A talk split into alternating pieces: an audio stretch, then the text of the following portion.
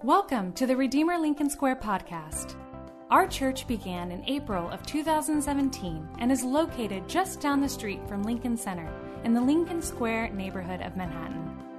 Our channel will primarily feature sermons from our Sunday worship service, as well as encouraging stories and conversations with members of our LSQ church family. We hope you'll subscribe as a way to stay connected during this season of uncertainty and social distancing. The scripture reading this morning is Psalm 42.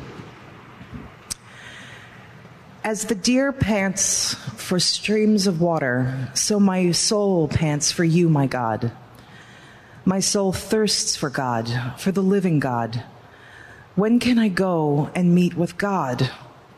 My tears have been my food, day and night, while people say to me all day long, Where is your God? These things I remember as I pour out my soul. How I used to go to the house of God under the protection of the Mighty One, with shouts of joy and praise among the festive throng. Why, my soul, are you downcast? Why so disturbed within me? Put your hope in God, for I will yet praise him, my Savior and my God. My soul is downcast within me.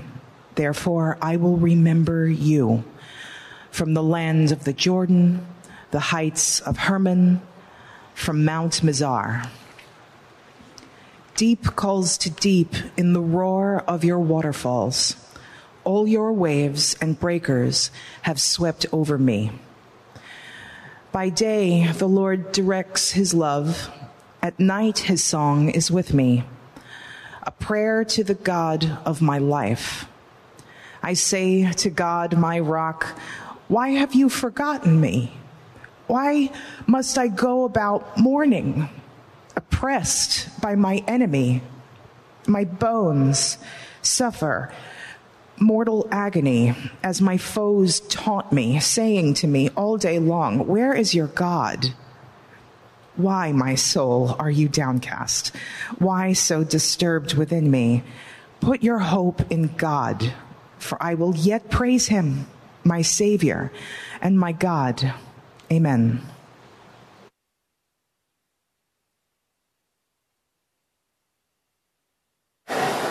Good morning, and welcome again to Redeemer Lincoln Square.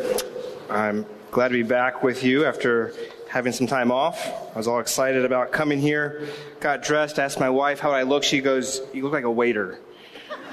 So here I am.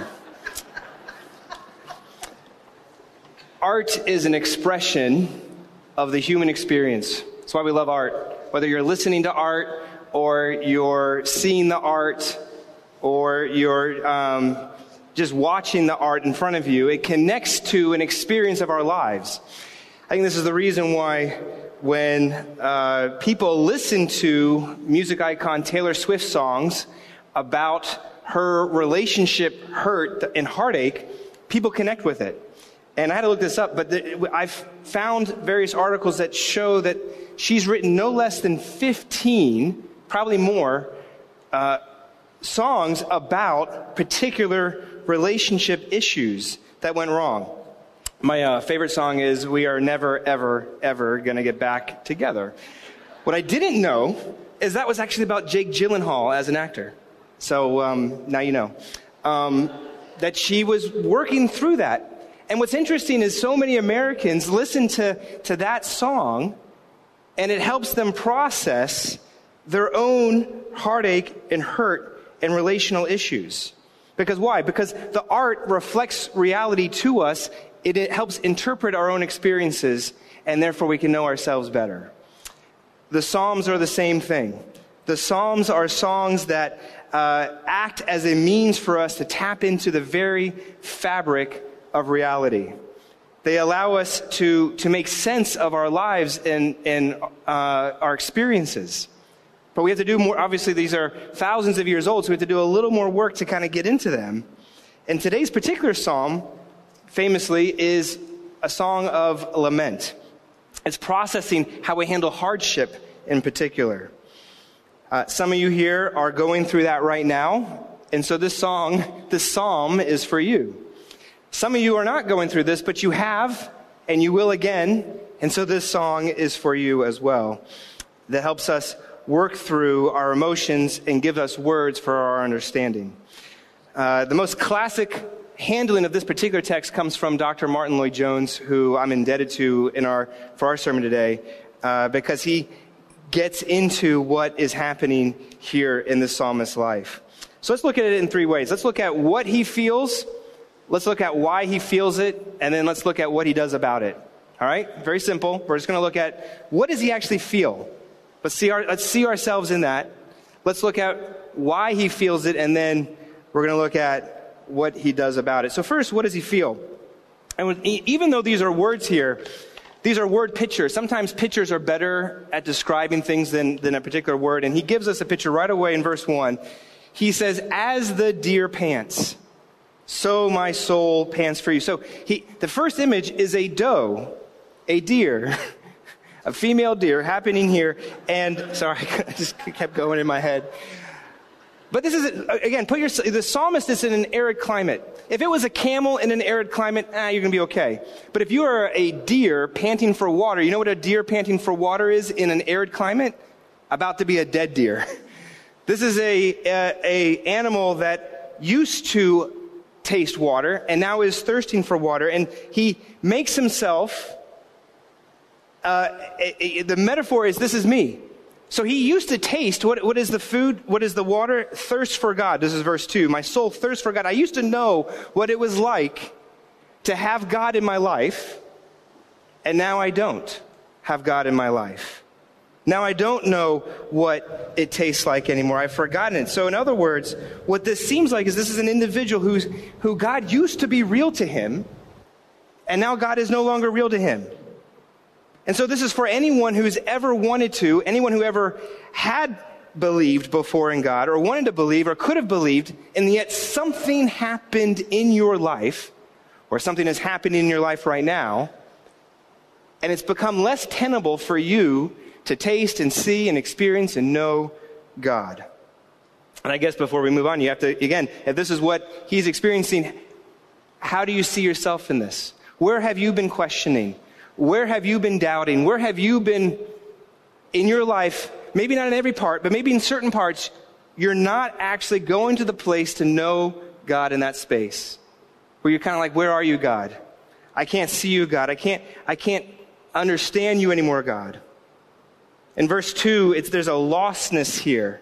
My, my soul thirsts. Where can I go to meet you, God? Martyn Lloyd-Jones calls this spiritual dryness or spiritual absence. And I think I've said this here before. As a minister, since I became a minister, the number one complaint that people say the most to me is this.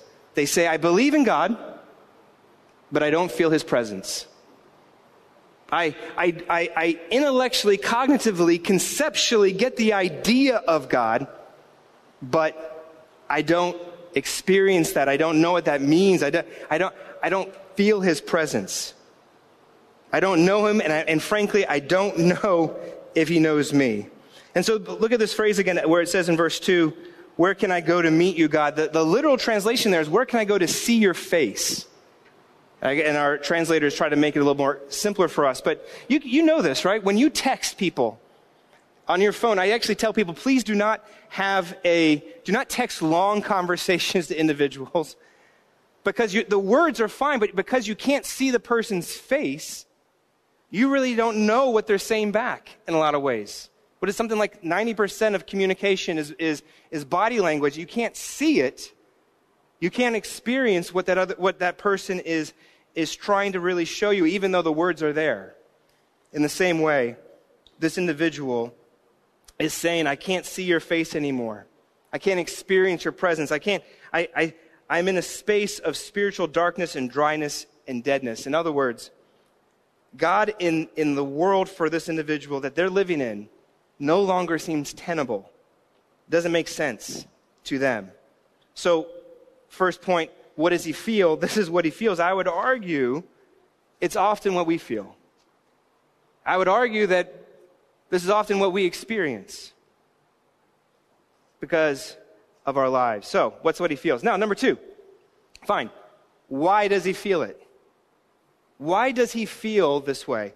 Well, when spiritual dryness and heartache and sadness and despair comes on us, I believe it's very important for us to trace the origin of those feelings back to where they started so that we can try to make sense of where we're at. To know where, basically, you don't know where you're going until you know where you've come from. Same thing with our feelings. And he gives us a couple causes for his feelings. Look at the causes. Number one, go to verse four. It's because he used to have community. Look at verse four. He goes, I used to go to the house of worship among the festive throng. In other words, he used to have this community, and now he doesn't. And then if you skip down to verse 6, there's all this language about geography from the land of Jordan to the heights of Hermon. What, he used to be in one part of Judea, and now he's moved to another part of Judea. So if you add those two factors together, he points out that he has geographically moved and he's communally moved, and combined together, that has led to him no longer, because he doesn't have community, he no longer has that connection. I think uh, we, I don't need, I'm not going to belabor this point, but the statistics are show that how as we become more transient in this culture, what's interesting is actually you, you and I have more connections than ever before, and yet the depth of those relationships, the depth of those connections are, are thinner than they ever been before as well. And so what ends up happening is as we become more transient, as we use more tech, as we're more connected but actually less deep, we've, we've hurt our community. Each decade, Americans report a decline in relationships in general, but friendships in particular. And it leads to more communal breakdown because we're, we're favoring our privacy, we're favoring our freedom of individuality over our connectedness, over our knownness by other folks. And that is contributing to why our souls are downcast. That's, what's, that's exactly what's happening for the psalmist. I think that's why it's actually somewhat ironic, and I try not to, when people come and say, I believe in God, but I don't feel his presence. I think the irony is that when people say that, they don't sense God's presence, they don't realize that maybe the lack of relationship with, as, as Bruce said up here earlier, of the images of God, where we, what do the images of God do? Other individuals give us, in, you know, reflections and aspects of God. Well, of course, if we're having less of those relationships, at least the depth of them in our lives, of course we're not going to sense and see God as much to make it a little, put it a little more strongly, if, uh, and, uh, you know, we shouldn't complain that we can't hear from God if God's images are not deeply involved in our lives communally and relationally. And so, therefore, unless we build, at even Redeemer Lincoln Square right here, our surveys that we just did a couple weeks ago show that so many of you are new to the city and new to Lincoln, Redeemer Lincoln Square. And unless we kind of build here in this space, even if you've been here for a while, you have to be committed to the project of continually restarting relationships, pouring into relationships, spending the time into them. I used to work in college ministry, and um, I was talking to a friend of mine who uh, was a college minister at, at, up at Harvard, and he was saying the, the difficulty of starting ministry up there. I said, What's the problem? He goes, Well, there's all these individuals up here who they look at the total amount of hours it would take to be in community and they can't see how that's, that's a, a sunk cost that I could be doing my hours over here of winning in life and, and building the next important idea or company. And I, I, or if I could put my time over here in these relationships, they, they do the equation, they, we do the assessment, and we say, it's not worth the relationship, it's not worth the community. We're all doing the same version in some way. That's the first reason why he feels this way. Number one. At Redeemer Lincoln Square, we value questions and the people who ask them, which is why we hold a time of question and response, or Q&R, after our Sunday worship service. It's an opportunity for anyone to text in questions and then process responses alongside our pastors and other members of our church community. If you have questions that you'd like to process, feel free to email us at lsq at redeemer.com or Join us for our virtual worship service on YouTube every Sunday at 10:30 a.m. Eastern. You can find our YouTube channel at lincolnsquare.redeemer.com/youtube. All right, number two, the events of his life. Go back down to verse 3. In verse 3, it says, Where, right, people say to me all day long, Where is your God? Now, I don't know about you, but I've only been questioned by other people in my life about where there's, where's your God? Why is he not showing up here? Usually there must have been, that's, a, that's usually a space where something bad happened. And the people around you are saying, it doesn't make sense for you to believe in an all powerful and all loving God if this event happened. That something must have been so bad or so hard it made the people around him question the veracity of his faith and belief. And even more interesting, the people start off that way, but then skip down to verse 9, flip the page. He starts asking the same question now Why have you forgotten me? Why are you, why, why are you not here with me anymore? In other words, the, the very questioning that the community around him was doing eventually got into his own heart. This is actually pretty normal, right? If there's people around you that don't hold your worldview and they have questions about your view, if you don't answer those questions, if you don't do that work yourself, those questions become your questions. You end up starting asking the same exact the questions. Because why? When everything's great, by the way, whether you're an atheist or, or a Christian, that worldview, when everything's great, is confirmed because my life's doing okay. It's only when things start falling apart, when, there's, when things don't start making sense, the equation doesn't add up. That's when you start questioning. That's when you start doubting whatever belief system that you have. Because it's in that moment that for this individual that says, I now can't believe. I won't believe in this God because he's either stopped this good thing in my life or started this bad thing. And so some people try to get God off the hook here. They try to say, well, well, God, God didn't actually bring this into your life. You know, God didn't do this. He just allowed it to happen. But that doesn't quite get God off the hook, does it? Look at verse 7 here, uh, again on the other page. Deep calls a deep. All your waves, all your breakers have swept me away.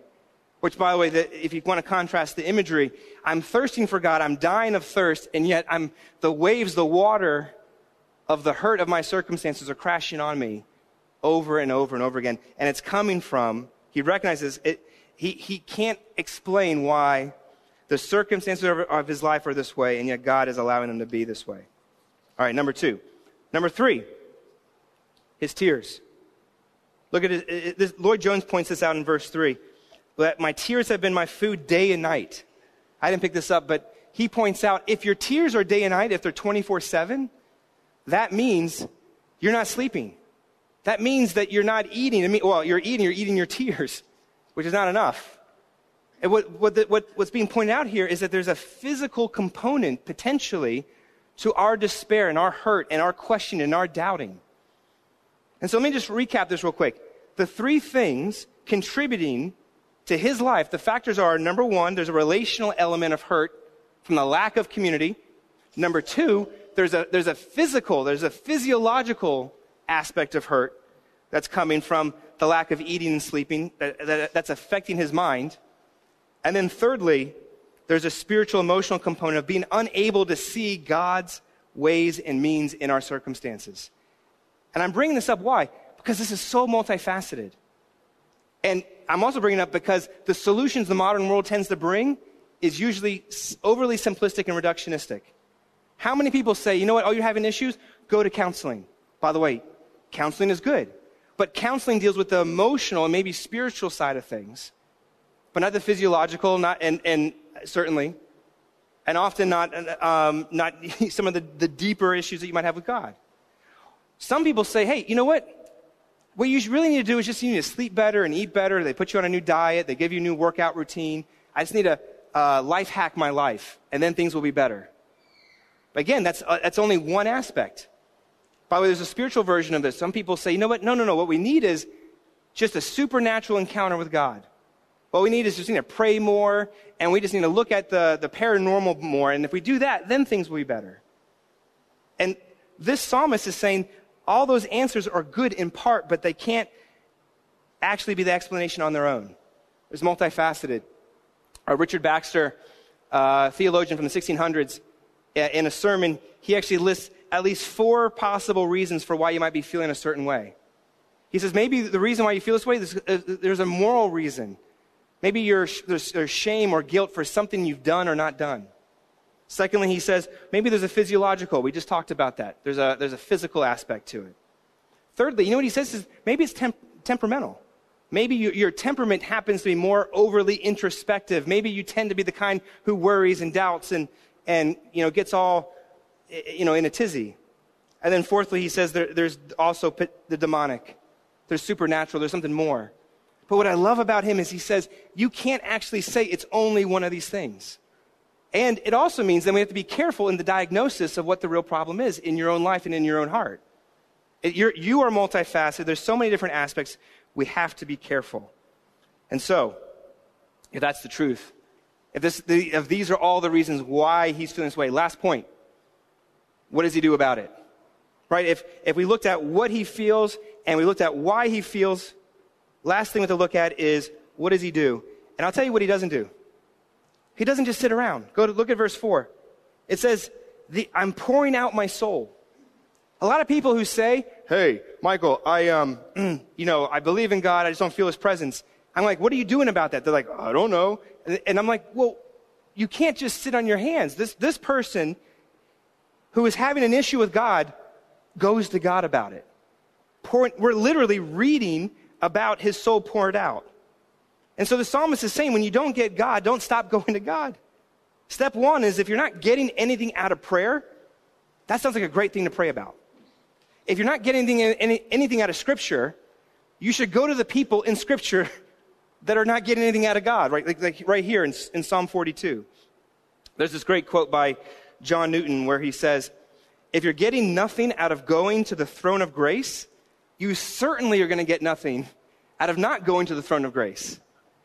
And it's just, it's, uh, I'm, I'm, it, when, I, when I read that, I was like, oh, zinger.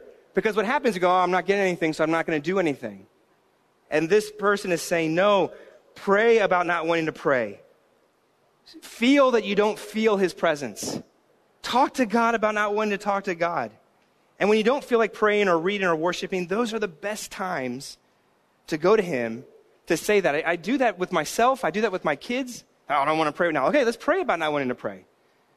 And inevitably, what the psalmist is showing us and what's preserved in the Bible is this is an okay thing to do. You're allowed to do this. There's, there's no shame in feeling the way that you feel right now. It's right here. Number one, step one. Number two, next he examines his hopes. Look at verse 5 and then verse 11. He keeps saying, put your hope in God in verse 5. Verse 11, put your hope. Why does he have to say that? You only have to say that to yourself if you know you're not doing it. At some level, there's an, a, self awareness, a realization oh my goodness, I'm not actually putting my hope in God, which by definition, de facto, you're putting your hope into something else. You're putting your, your hope maybe into someone else. And so he's probably questioning himself. He's, he, is he hoping in his career more? Maybe that's why he was moving around. Maybe that's why he was being transient. And so he, we need to, like him, examine our hopes. What are you today? What are you putting your hope in? Tease out the promises that the hope is whispering into your ears about of relationship, of friendship, of, of experiences, of travel, of money, of career, and ask yourself, if I had those things, would then my life be perfect? Would it now be fit? Would now I have my life that I've always wanted? The answer is no, not to the degree that we would need. And what we're, what we're seeing by this psalmist is we need to realize unless we put our hope in God, we're going to continue to be downcast. Number three. Fourthly, uh, sorry, thirdly, that was number two. He remembers. I saw a special on, on, on television recently about uh, the, the, the, clans in the Highland of, of Scotland. And they would sing songs to themselves while they were doing just sort of everyday chores. But these were not Taylor Swift songs. They were not songs that were catchy or you know, the tunes in the, in the lyrics were not about, um, you know, their lives. No, instead, they were, they were singing songs about their histories and moral sayings. It was a means to remember. And the psalmist is the same way. Look in verse 6. He says, uh, Therefore I will remember you, which is kind of generalized. But if you go to verse 8, he says, I will remember how you direct your love. At night, his song is with me, a prayer to the God of my life. This word love here is the Hebrew word chesed, which means loving kindness, which means grace. In other words, he's trying to remember, despite his circumstances, despite his life, despite the hurt, that what God has done in his life, why he is a loving, kind, and faithful God. And I think I would argue that the Bible is a record of where God has been with his people, and your life is a record where God's been with you in the fire, in the flames, in the flood. That he brings us into hard circumstances, but he also brings us out of those circumstances. He um, brings us to spaces where the circumstances are here and they're hard, but he also brings us out of them. That we have a God who brings the waves, but he also brings the love. And so, even when our sadness and our hurt feels like the biggest thing, his love, his hesed, has to be remembered. Number three. All right, last step. He speaks to his heart. I think it's important to do something. That's step one. It's important to examine step two. It's important to remember step three. But those three things are not enough. He actually has to speak at. And we, we brought this up a couple weeks ago, but we, we have to say it again. The psalmist, who's he talking to? He's not just talking to God, he's not just talking to you and me, he's talking to himself. He says, Where, O my soul? Why, O my soul, are you downcast? Why? He's talking to his own heart. And I think this is key for our lives. And the reason why you and I don't see as much change in our life as we would like is we do, listening is good. But Lloyd Jones would say the, the biggest problem in our lives is you probably do too much listening and not enough speaking to your heart. Listening, you have to listen. He does listen to himself, but he takes what he hears and speaks back at himself. And so we, know, we should not ignore our, our feelings or circumstances, but we also must not allow ourselves to just be victims of our own experiences either. We have to go beyond that and speak at our heart and tell our heart why we should put our hope in the Lord. That's what's happening in verse 5. And then you can almost see where he goes. He says, Why? Look at verse 9. Because you're my rock. Why? Look at verse 11. Because I, you're my savior. I can put my hope into you. He's going to, these key phrases are, are mnemonic devices for him to say, Oh, yeah, I, I, oh, that's right. He is that sturdy, stable space that I can stand on as a rock. Or I, he is that savior that I can hope in. And, I, and my best, my, one of my favorite part is the very end where it says, I will yet put my praise in him. This is so, I love this because it's so freeing. It's not saying I am putting my, my hope into him. I will yet. It's, it, this is not the past, it's not even the present, it's the future tense. It's saying it's aspirational. In other words, this is going to take time and effort. He says, I will yet do this to remember and experience the Lord. All right. So, how, how does he end? He says, I have to make sure I remember that you're my Savior. This man knew God as his Savior, generally speaking. Maybe he remembered uh, the Exodus and how God provided. Maybe he remembered individual experiences in his life. That's God as a Savior in general, but we have something so much more vivid. That when you say, I believe in God, but I don't feel his presence, the main reason why is because his love and deeds do not seem real to us. And so, how do you get that? Jesus Christ actually quoted this specific text. Did you know that? He quoted, My soul is sorrowful unto death. He was thinking about this particular place where he felt, because in Dorothy Sayers' words, this is what she says. She says, In Jesus, at least God had the honesty and courage to take his own medicine. That Jesus was born into poverty and died in disgrace, but thought it was well worthwhile. That is an important statement because that's not God dying as an example to how to live a life. That's not God just saying, I know what it's like to be you because I've experienced things like you. It's more. A couple months ago, I read, I, and I read, I, I watched uh, a, a movie about a woman who was wrongfully imprisoned because she's trying, she went to prison to save her sister from, for a crime that she, her sister committed.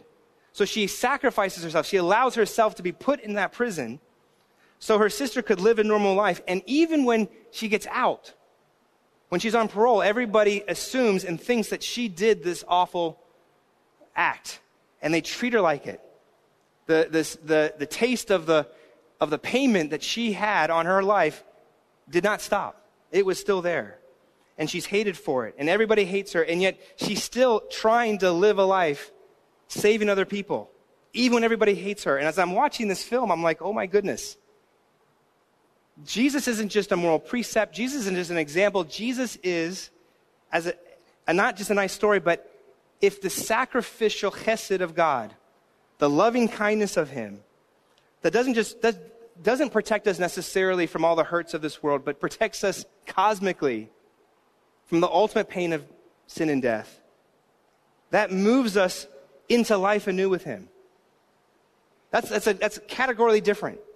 To the degree that you get that and understand that, then Psalm 42, when you, you, you know you have that in your bones, when you can go into your life and say this to yourself Heart, hey, heart, you feel this way, but stop being driven by how you feel and start being driven about how Jesus feels about me. Hey, heart, it's okay to be sad. You're sad right now. But I'm not going to let that feeling be the driving force of my life. That feeling is not my Lord, you're my Lord. And so you can submit not just my life to you, but even my ups and my downs to you. And so it's okay to feel this way and yet not be the product of our feelings. I think Psalm 42 gives us permission to feel, but not permission to forget what to do with those feelings. And so today, if you're not a Christian, or maybe if you are, Folks, don't give up. Don't stay. Don't just sit on your hands. Examine, remember, speak to your heart about the redemption that was won for you in the past and the redemption restoration waiting for us in the future. And if we can sit in that space, we can live this life out with each other in small, tangible, communal ways, but not just in here. God is building a new kingdom in this world that we can participate in for the human flourishing of the universe. And if we do this well, then when we don't feel God's presence, it's a powerful moment. You have a potential right now to taste and see Him anew. It's amazing how in affliction, when hardship comes, that tends to be the very place where you actually get a new taste of His love, a new t- realization of His, of His heart for you. So don't waste that potential right now. Go to it. Right now, it's a powerful place where you could live. Last thing I'll say is this. I was uh, a couple years ago there was a son of a, of a woman, an 84 year old mother who had severe dementia. She was in a nursing home, and he was calling his mother. And you can just imagine the pain of, of loss and hurt that, you know, every time talking to his mother who can't really remember him. And he remembers this phrase, though, she said to him. She said this to him. She said, I think about you even when I'm not thinking. I love that. I think I'm, I'm thinking about you even when I'm not thinking. She can't remember him, but she had, through her whole life, made him so important to her that even though she real, had some realization, I can't really remember you, she still somehow was able to remember and think about him. My prayer before we end is this for everybody in this room, for myself included. When we have our own selective memory about God's love, when you and I have spiritual dementia about his life, his work, his actions in our hearts. I pray that we would be able to still think about him even when we can't really think about him. And you could do that with Psalm 42. That's, this is our guiding light. This is our, our map and, and um, way to do so. Let's pray. Heavenly Father, thank you for this psalm. Wherever we are in this room, whatever moment of lament that we've been through or going to go through, I pray we would run to Psalm 42 as a means to help us articulate our own emotion, our own hurt, our own heartache, Father, and to let us know what to do with it. To, to not just remember, not just examine, but to speak at our hearts, to seek you, to try to taste and see that the Lord is good. I pray that we would do this now and forever. Amen. Thanks for tuning in to our church podcast. We pray that it can serve as a resource for you as you continue processing aspects of Christianity and growing in your faith. We hope you'll subscribe to our channel if you haven't already, and we invite you to check out our website to learn more about our church and how to get connected to our family. Just visit lincolnsquare.redeemer.com.